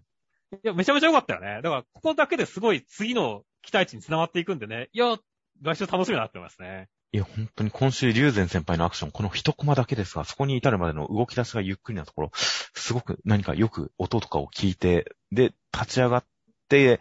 実手をヒュンヒュン落ちた理由っていう、この一コマだけですごい期待感を抱かせる、この感じ。いや、本当に試合始まって、やっぱこの漫画、こう、ギアが上がったというか、試合が始まるとぐっと引き締まって面白くなりますね。そうですね。やっと、やっと試合が始まりましたからね。そうですね。やっと試合が始まりましたからね。ある種、ちゃんと勝つための試合って、連載始まってからこれが初めてですからね。そうだね。まあ、試したりとか、試験編はどちらかと絶対勝つのが分かってる試合みたいなとこあったからね。やっぱ競技、試合って感じじゃなかったですからね。うん。っていう感じなので、13話でついにたどり着いた、ちゃんとした試合とな、いうことなので、こっから、もう大盛り上がりを確信してますよ、僕は。そうですね。確信、私も楽しみにしてますね。では続きまして、レッドフードの第14話、内容としましては、みんな頑張って全員合格というお話でした。そうですね。あの、予定通り全員合格っていう形でね、そこをみんなでこう、すごい喜び合ってるっていうところはほっこりしてよかったですね。あそうですね。なんかわちゃわちゃしてる感じの雰囲気とかやっぱり、それこそ絵面はすごい良かったですよ。いや、そうだね。ね、やっぱボンカーさんが主役だからお前が思ってる俺たちは敵じゃないんだぜって言ってるボンカーさんだからちょっとかっこよかったですねっていう。はいはいはい。いやー、本当にななんだろう、ちょっと最後の方とかもね、あの、ポルさんが上に乗っかってきたりとかさ、ボンカーさんがね、これってるところの上とかね。はいはいはい。この二人もフラグ立ってるって思うしねっていう。いやー、本当ですよね。この、なんか、口では利用してるだけさみたいなことを言いつつ、この距離感はちょっとキュンときちゃいますよね。キュンときちゃうねっていう。いやー、だから本当に、あのね、ベロ君は台風の中心としてね、周りがいい感じで激怒してるなって思いますね。まあ、無風ですからね、ベロ君のところは。ここさ、せっかくさ、あの、監視員の人がさ、褒めてくれてるのにさ、はい、あの、わざわざその後自分で水合いのいいことまで騙そうとしてるって言わなくてもいいのにって思ったけどね。まあ、その無自覚さを魅力として描きたいんだと思いますけどね。はいはいはい。あ、なるほどね。確かにね、ベロ君はちょっとこう、うがった見方というかね、ちょっとそういうひねくれとかあるからねっていう。ひねくれたと同時に、その、自分に対する評価が、まあ、低い感じ、低いけど、無自覚にすごいことをやっちゃうという、そういうしれっとやっちゃう系の、そういう魅力がそこにあるんだとは思うんですけどね。はいはいはい。やれやれ系主人公狙ってるってことだね。やれやれ系だと、あれやれやれ系はなんか分かってるじゃないですか。自分がそういうことやってるって。あはい、確かにね。やれやれ系とはちょっと違いますが、え、俺そんな別にすごいことしてないけどって言いながらみんなが褒めるっていう、そういう感じなんじゃないですかね。なるほどね。確かにそういう感じのキャラ造形であるとは思いますね。あという感じで僕は先週、あの、グリムさんが大量に人をみんな気絶させて逮捕もせずに放置してるっていうのは、実はあれがみんながわからないところで人員が減っている、削られているという形で、ベロー君の作戦を、こう、崩壊させる布石なんじゃないかって言っていたのが全くそんなことはなかったですね。それに関しては本当そうなんですよね。単にクリム、グリムさんが雑だっただけでしたね。うん。やばいよ、グリムさんの格が上がらないんだけど大丈夫って あいつら気絶してるだけで合格ですよ、きっと。まあ、全くそうだねっていやー、気絶してればよかったんじゃないですかねっていう。まあもう他のみんなが頑張ってくれましたからね。うん。っていうので、グリムさん、マジで、マジで、何がしたかった感になってしまいましたね。うん。まあまあ、グリムさんとしてはさ、別に狩人がたくさん増えるのはいいことなんじゃないの最終的にやっぱ人狼を滅ぼすことが目的だから、はいはいはい。仲間が増えるのはいいことなんじゃないですかねっていう。まあ、結果でも、結果でも、バタバタ傷させてったやつが全員合格するんですよ。そうですね。まあ、そういう、なんかベロー、ベロー世代みたいな、そういう一人一人が弱くても、ベロー君がいるからなんとかなる世代っていうのを期待してるのかもしれませんね。まあ確かにね、その、今までの組合の方式はこうだったけれども、これからは違う。なんかやっぱ、今まではやっぱ少数精鋭というかね、が人狼と戦う手段だったけど、これからは信頼でみんなで繋がっていくのが新しい時代なんだっていう書き方は確かにありかなと思いますね。うん。まあまあ、そうなんですよね。だからまあ、トータルで、ベロー君に対する期待込みで全員合格をあえて容認したっていうことはありえますからね。そうだね。いや、まあだからそのあたりのね、あの、シーンみたいなところは、まあ、デボネアさんも含めてね、なんか、来週あたりに総括してくれると嬉しいなって思いますね。そうですね。試験官側から見た今回の試験官はアホじゃなかったという釈明欲しいですよね。試験官に落ちてはなかったっていう釈明もちょっと欲しいかもしれませんしね。いや、そうですね。それはちょっと欲しいですね。もちろんそれは、ある種、その、グリムさんとかではなくて、実はそのなんか狩人組合の一番偉い人が結果を聞いて、おおなるほど、こういうことかみたいなことを言ってくれてもいいしねっていう。そうですね。まあ、もっと今回の試験、まあ結果は分かったんで、それに対してこれまでの内容、中身を本当にもっと補強するような、保管するような、そういう展開が来週以降あってもいいよなという感じの期待はすごくしています。はい。そして来週あたりがついに人狼狩りが始まるかもしれませんよ。まあ、新展開ですからね、さすがに狩人組合の話とか説明を一話かには挟むとは思いますけどもね。あの、その後の、あの、人狼との戦いからは本番だと思うんで楽しみですね。そうですね。ついに初任務っていう展開になるでしょうから、まあ、その時は、ついにこの先の真のスタートなんじゃないかと楽しみにしてますよ。はい。では、えー、目次コメントの方が、今週読み切り、えー、ブルーン、町田先生、切削ですが、何卒よろしくお願いいたします。次はもっと、おし、やったるぞということでした。いいですね。このやったるぞっていうところにこう、意気込みを感じるんでね、頑張ってほしいなって思いますね。その前の掛け声が、おしっていうところがなんかすごい、なんでしょう、ガテン系な感じがして、そういう雰囲気があって、作風にマッチしててよかったですね。そうですね。キャラクター性に、確かにキャラクター性ありますね、これ。あとは、ワンピース小田先生、おでんの季節がやってきた。業務用牛筋買い込んでぐつぐつやりますよ。ということで、おでんつながりでしたね。そうですね。作中でおでんさんが重要な人物だからこそ、ここでおでんの話題だと思いますきっと。まあ、そうですね。実際まだちょっと暑いですけれどもね。あの、まあ、おでんの季節なんでね。おでん食うたびにおでんさん思い出しますかってって 感じですかねっていうまあ、そう、まあそうですね。朝夕は冷えてきたから、ほんとおでんさんの出番ですよ。で、まあ、食べ物関連で言えば、マッシュルの河本先生、照り焼きマックバーガーはレタスが入っているので健康にいいですびっくりびっくりびっくりびっていう形で。はいはいはい。なんかこう、先週の健康に対するコメントが続いてる感じでいいですねって思いましたね。そうですね。先週、一応じゃあ先週見てみますか、ちょっと。先週の小本先生のコメントが、体に悪いものって美味しいけど、体に良くないのは良くないです。ということで、それを受けての今週のコメントが、えー、照り焼きマックバーガーはレタスが入っているので健康にいいです。美味しい上に健康にいいんですよ。照り焼きマックバーガー、照り焼きマックバーガーは。そうですね。また一つ学びを得たと思いますので、これから小本先生には、こう、健康に良くて美味しいものをガンガン紹介してほしいと思いますね。よくあの、ポテトチップスはジャガイモが入ってるから野菜だって言いますからね。そうですね。体にいいって言いますからね。アメリカでは。ね。ちなみに、先々週の43号の小本先生のコメントは、ジャガイモあげると美味しいって誰が気づいたんだ？初めてあげた人に感謝っていうコメントでしたね。ね。いいですね。一番食欲なきしてるかもしれません。そうですね。ここまで全部繋がってるかもしれませんね。あとは、ネル平賀先生、コーヒーが好きになった。朝はこれでエンジンかける。そしてたまに腹を下す。コーヒーとお腹壊します？意外とその、コーヒーに入れてるミルクとかの感じで腹壊すとかあるんですか？牛乳が苦手とか。まあ、牛乳はあるかなとは思いますけどね。コーヒーって意外とあんまりお腹壊す話って聞かないですけどね。まあ飲みすぎるとあれかもしんないけど、ね、この感じだと朝だけだしね、そんなにあれな感じは確かに腹下すようなほど飲んでるってことはないと思うけどね。ミルクとか、ああいうフレッシュとか入れてるのが良くないのか、とは思いますが、ちょっと心配ではあります。あとは、レッドフード川口先生、ボンカス23歳、ポル25歳、ミガエルとヌーロ26歳、メリオが最年長の34歳です。ということでした。そうですね。結構、川口先生は、この、目次コメントで設定語りますね。ああ、前もありましたっけ？そうですね。なんか、あの、村長の名前とか、目次が初出だったしねって。あ、目次だったんでしたっけ？あれって。なるほど。うん、いやという感じなので、ちょっと作品世界を補強するようなコメントとかもあったりしました。という感じで、では今週コメントはこれくらいで、来週が、えー、ちょっと変わった感じで、関東カラーと表紙が違うみたいですね。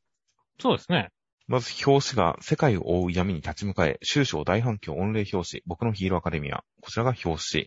そして関東カラーの方が、いつも応援ありがとう。ジャンプコミック5巻絶好調超人気マジ御礼監視カラー、関東カラー20ページ、僕とロボコということで、表紙はヒロアカ、関東カラーはロボコだそうです。ほー。ロボコ扉、ロボコ表紙でもいいのにねって。そうですね。表紙、ヒロアカのコスプレをしたロボコでいいんですけどね。まあ、コラボね、表紙とかいいよね、確かに。実際ロボコのあの最新刊の表紙、ヒロアカですね。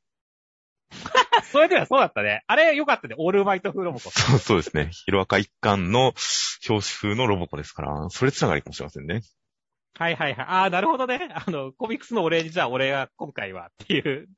もしかして表紙がなんかちょっとヒロアカの誰かがこうロボコ的なコスプレとかしたら笑うけどねっていう。あるかもしれませんよ。ちょっと来週楽しみですね。意外と確かにメイド服とか着てたら別になんか、あ、なんかお茶子ちゃんとかのメイド服だなって思うけど、もしかしてロボコリスペクトかみたいな感じあるかもしれませんしね。そうですね。というのもあるかもしれません。あとはセンターカラーが、集結賞突入記念2号連続センターカラー第2弾ドクターストーン。そして、えー、コミックス1から6巻大好評人気絶好調、オンレイセンターからあやかしトライアングル。そしてもう一つが、ジャンプコールドフューチャーカップエントリーナンバー2、異彩外学ユニークアクション読み切りセンターから49ページ、人造人間100ですかね、読み方わかりませんが、100。江ノ島大輔先生、より優れた肉体を求め、人造人間たちが動き出す。ということそうです。ほう。どんな感じなんですかね人、バトルロワイヤルものなんですかね人造人間の。100人いるんですかね体の部品をそれぞれ持ってるんですかね ?100 個のパーツを。はいはいはい。ドロロ形式かっていう。完全にドロロですよね。倒して体を取り戻すっていうのを思ったりしましたが、スタイリッシュアクションらしいので、まあ大変楽しみですよ。そうですね。という形で、では、先週のコメントを見ていきます。先週、関東からの夜桜さんに関して、日常ギャグ界も大事にしてほしいというコメントがありました。そうですね。結構本当に今週で一気にシリアスになってきたから、このコメントが身に染みるというか あの、本当にちゃんと戻ってきてほしいな。まあ、本当に夜桜さんのギャグ楽しみだしなって思いましたね。はい。いや、ほんと先週のスピンオフのギャグ会は貴重でしたね。貴重だったね。でもまあ本当に、夜桜さんってね、本当に、あの、まあ、シリアスもすごい面白いし、ギャグも、あの、そのシリアスが、の、こう、ギャップとしてさらに、面白くなってきたからねっていう。はいはいはい。本当この両輪は大切にしてほしいと思いますね。いや、本当にそう思いますよ。あとは、えー、ヒロアカデミアのコメントで、最近のジャンプは全体的に速すぎる気がする。速度が速いというか、スキップされてる感じというコメントがありました。そうですね。まあ、ジャンプ漫画って、もともとこのアンケート市場主義だからさ、こう、はいはいはい。あの、どうしたって、あの、速い必要があるんだけどねっていう。まあ、そうなんですけどね、なんか、ちょうど今年、去年から今年にかけて開催されていたジャンプの漫画学校に関する記事とか、その授業の内容とかがネットに掲載されているのを読んでいたときに、そのジャンプ連載の作品は展開、最近作品の展開が早いんじゃないか、すごく早すぎるんじゃないか、みたいな、そういった受講生からの質問に対する回答は載ってたんですかうん。あのー、まあ、もともとジャンプ漫画80年代とかには、今みたいにめちゃくちゃ展開の早い漫画がたくさんあった。それが90年代以降になって、まあ、ナルトだっけな？まあ、いくつか作品で挙げてたんですが、ナルトとか、まあ、ブリーチとか、ああいった展開をゆっくり、丁寧に展開していくような作品が人気になってきた。で、今はまた80年代みたいに展開の早い作品が流行っているけれど、意図的に早くしているというわけではなくて、作品にとってベストなペースというのを考えていった結果、今そうなってるんだと。で、まあ、それぞれ結構揺り戻しというものがあるから、やっぱ80年代に早い展開からまた90年代遅い展開になった、みたいな感じで、また、今早い展開だけど今後遅い展開の作品が盛り返すかもしれませんね、みたいな、そういうことをなんか編集の方がおっしゃってましたね。なるほどね。まあまあ確かに、あの、これは結構まあ早いテンポが好きだったりするので、はいはいはい。ね、あれではあるけれども、まあでも一方でね、マグちゃんとかだって全然やれたりしてるわけだしねっていう。まあ、一話完結の作品はまた違うとは思いますけどね。まあね。まあ、ブ、ブリーチとか、まあ、スラムダンクとかも含まれるのかもしれないですね。うん、うん、うん。まあでもなんだろう、その、スキップされてる感じがするっていうところに関してはね、この、まあ、あえて書かないというかね、その読者の判断とかに委ねるというかね、いう形を取ってるっていうのはありますね。特にアンデッド・アンラックなんかはそういうところあるしねっていう。キャラクターの関係性とかは、こう、匂わせだけしといて、保管してくださいねみたいな感じのところはあったりするからね。その辺をスキップっていう感じる部分とかはあるかもしれませんね。まあ、そうですね。まあ、実際掘り下げれ、掘り下げようと思えば掘り下げれるところはたくさんあって、まあ、鬼滅の刃なんか特に顕著でしたが、すごい勢いでお話が進んでいくっていう感じは確かにありましたが、まあ、作者の方が書きたいと思っているところ、表現したいと思っているところっていうのを書き出していった結果、ああなるっていうのはまあ、なんか理解できる気がするんですけどね。そうだね。日常をもっと丹念に描きたいっていう方がいて、そこに明らかに需要があるっていうことであれば、それもありだとは思うんですが、作者の方が、まあ、お話の本筋、絶対まあ本筋を書いてる方がテンション上がるっていうところはあると思いますからね、書いてる方も。そうだね。まあ、ヒーローアカデミアなんかで、ね、特に、あの、A 組とか B 組あるからね、本当話作ろうと思ったら無限に作れるからね、関係性でっていう。まあ、そうですね。まあまあ、細かい何か事件とか、そこデク君が資格を撃退とかもなんか淡々とダイジェストでこなしてましたしね。最近。そうね、うん、そういったいろいろと掘れるところはいくらでもあったりはするんですが、まあ、いい書いてて一番楽しいところ、読んでほしいところっていうのを優先していって、まあそれが一番届きやすいペースでっていう意識でやるとこうなるのかなっていうのはなんかわかる気はするんですけどね、個人的には。そうですね。あとは、まあ、アメリカのヒーロー、画風が違うみたいなことに関して、まあ一番画風違うのはエジエジプトの人じゃねとか、他のアジア国のヒーローを見てみたいっていうようなコメントがありまして、確かに最近アメコミもシャンチーとかアジアヒーロー出てきてますからね。そうですね。堀越先生がアジアヒーローを描くとき、どんな画風で描くとか、ちょっと楽しみだよねっていう。そうなんですよね。今、現実の世界でっていうとまた語弊がありますね。普通にアメコミ文化の中で、アジアヒーローとか一般化している中で、ヒロアカがその辺を取り上げるとどうなるのかっていうのはちょっと、確かに興味の湧くところではありましたよ。うん。うん。いつか出てきてほしいですね。出てきてほしいですね。あとは、青の箱のコメントで、えー、青の箱はスポーツ漫画というよりはスポーツにかける青春漫画なんだなっていうコメントがありまして。うん。本当にそうなんですよね。スポーツの勝敗は問題じゃないんですよね、全く。そうだね。青春が問題なんですよね。もうそこに関する人間のその、感情の揺れ動きとか、それが恋愛に対してどう絡んでくるかっていう、そういうとこですからね。そうなんですよ。スポーツがその青春に影響を及ぼすから、スポーツも大事ではあるんですが、最終目標というか、本当に、結果はスポーツじゃないんですよね。勝敗ではないんですよね。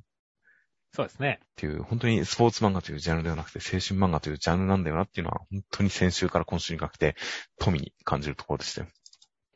そうだね。まあ一方で、ハイキューなんかはね、あの、スポーツ、ハイキューなんかもスポーツと青春の両方輪で回した漫画ですけどもね、やっぱりあっちはスポーツがちゃんとメインだったからねっていう。まあそうですね、スポーツ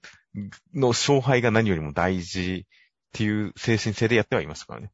そうだね。まあまあいい感じで差別化図れてると思いますよって感じですね。まあまあ当然青の箱は、ジャンルで言ったらラブコメなんで、スポーツ漫画ではないですよ、もともと。そうですね。なので、まあまあまあ、ラブコメっていうのが一番上にあった上で、その下でスポーツっていうよりかやっぱさらに青春っていう、意外とだからスポーツの比率は、比重はかなり低いんで、まあ、なんか結構前のコメントとかでも、この漫画の試合の勝敗に興味が湧かないっていうコメントがあったりしましたが、まあ、まあまあ、それも、まっとうかなという気がしますよね。はいはいはい。なるほどね。あとは、ダンダダンのコメントで、初見だけど二人は付き合ってるの？というコメントがありました。どうなんすかね？これは、あの、ヒロインの綾瀬さんと主人公の高倉健さん、あの、オカルンの二人が付き合ってるのか、付き合ってるのどうなの？というコメントですが、付き合ってはいないですが、両思いです。そうですね。まあ今ちょっと本編の方ではさらに横やり入れてくるキャラいますけども、三角関係になりかけたりもしていますが、四角関係になりかけたりもしていますが、付き合ってはいないけど、両思いという一番いい時期です。そうですね。ぜひ今から読み始めるといいんじゃないかなと思います、だんだん。うん、あとは、アンデッド・アンラックに関して、ビリーさんの不変の能力に関して、ちょっと考察がいろいろとあったみたいですね。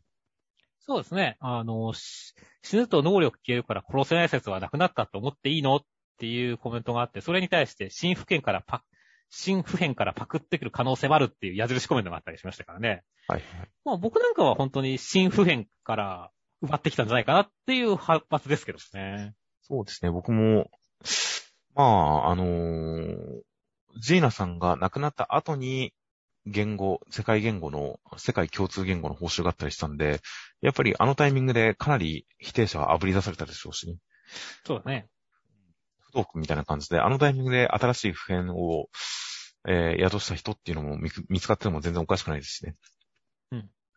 ていう感じで、まあ、亡くなった後、別の、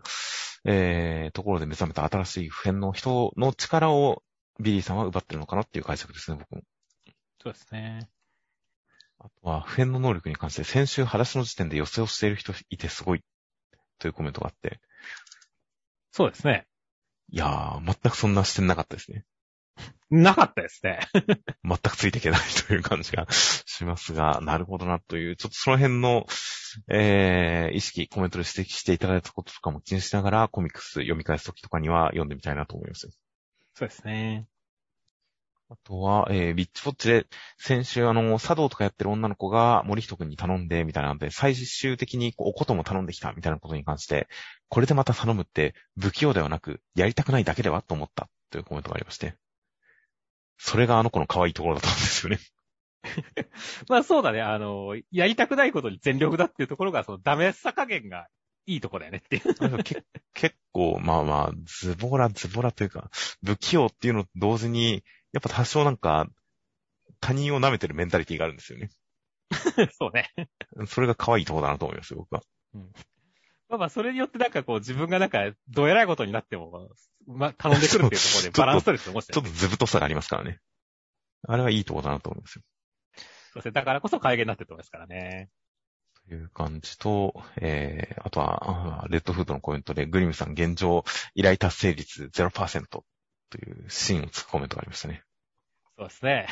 まさにと思います。いや、一回本当にカットくだけでも格が全然違うんだけどっていう。